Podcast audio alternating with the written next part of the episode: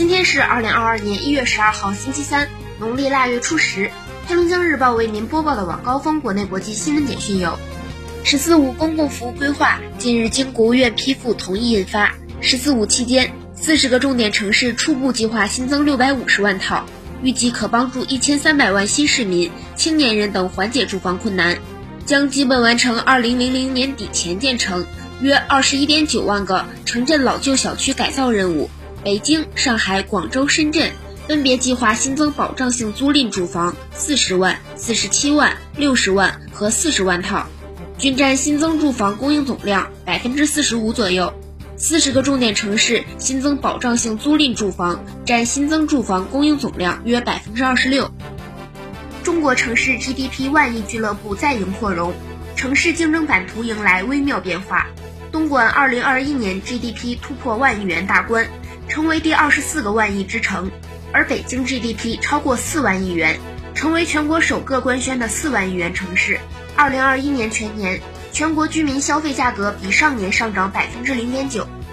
十一号零至二十四时，三十一个省、自治区、直辖市和新疆生产建设兵团报告新增确诊病例二百二十一例，其中境外输入病例五十五例，本土病例一百六十六例，河南一百一十八例。其中，安阳市六十五例，许昌市四十一例，郑州市十二例，天津三十三例。其中，津南区二十八例，西青区三例，河西区两例，陕西八例，均在西安市；广东七例，均在深圳市。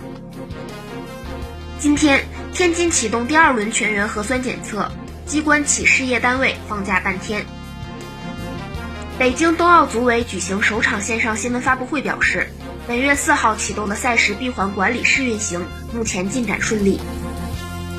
中国人民银行发布公告，将于近期对冬奥币、冬奥超发行剩余部分再次开展预约兑换，预约期为二月十一号至二月十三号，兑换期为二月十八号至二月二十四号。据公安部统计，二零二一年全国机动车保有量达三点九五亿辆，机动车驾驶人达四点八一亿人。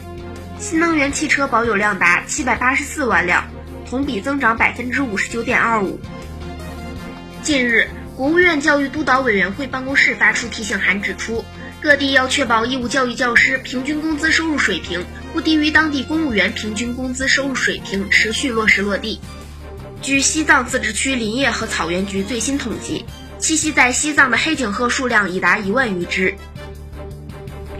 国际雪联网站显示。目前，中国运动员已获得了北京冬奥会高山滑雪全部十一个小项的参赛资格。在北京，该项目有望实现中国冬奥参赛史上首次全项参赛。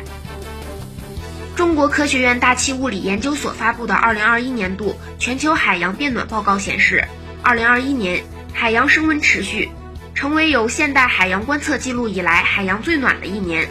地中海、北大西洋、南大洋。北太平洋海区温度均创历史新高。奥尔特加宣誓就职尼加拉瓜新一届总统，就职演说中感谢中国。全球首例，人类首次成功接受转基因猪心脏移植。美国马里兰大学医学院当地时间十号表示，一名五十七岁的马里兰男子在接受转基因猪心脏移植手术三天后，情况良好。世界银行十一号发布最新一期全球经济展望报告，预计二零二一年全球经济增长百分之五点五，二零二二年将增长百分之四点一，均较此前预测下调零点二个百分点。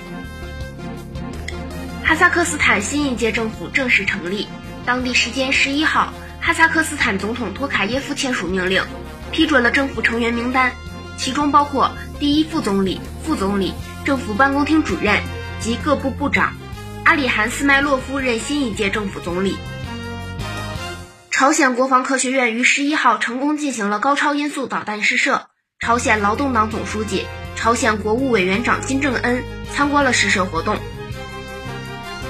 有研究预测，未来六周至八周，欧洲区域超过百分之五十的人口将感染奥密克戎毒株。据世卫组织最新实时统计数据。截至北京时间十一号零时三十一分，全球累计新冠肺炎确诊病例超三亿例。美国仍是全球疫情最严重的国家。世卫组织新冠疫情团队成员库帕里十号在社交媒体发文表示，并不存在德尔塔克戎毒株，称这可能是在实验室里德尔塔毒株的标本混入了奥密克戎毒株。黑龙江日报为您播报的晚高峰国内国际新闻简讯就是这些，更多新闻内容请关注龙头新闻客户端收听收看。我是实习主播王百亿，制作孟庆轩，编审郝金杰，感谢您的收听。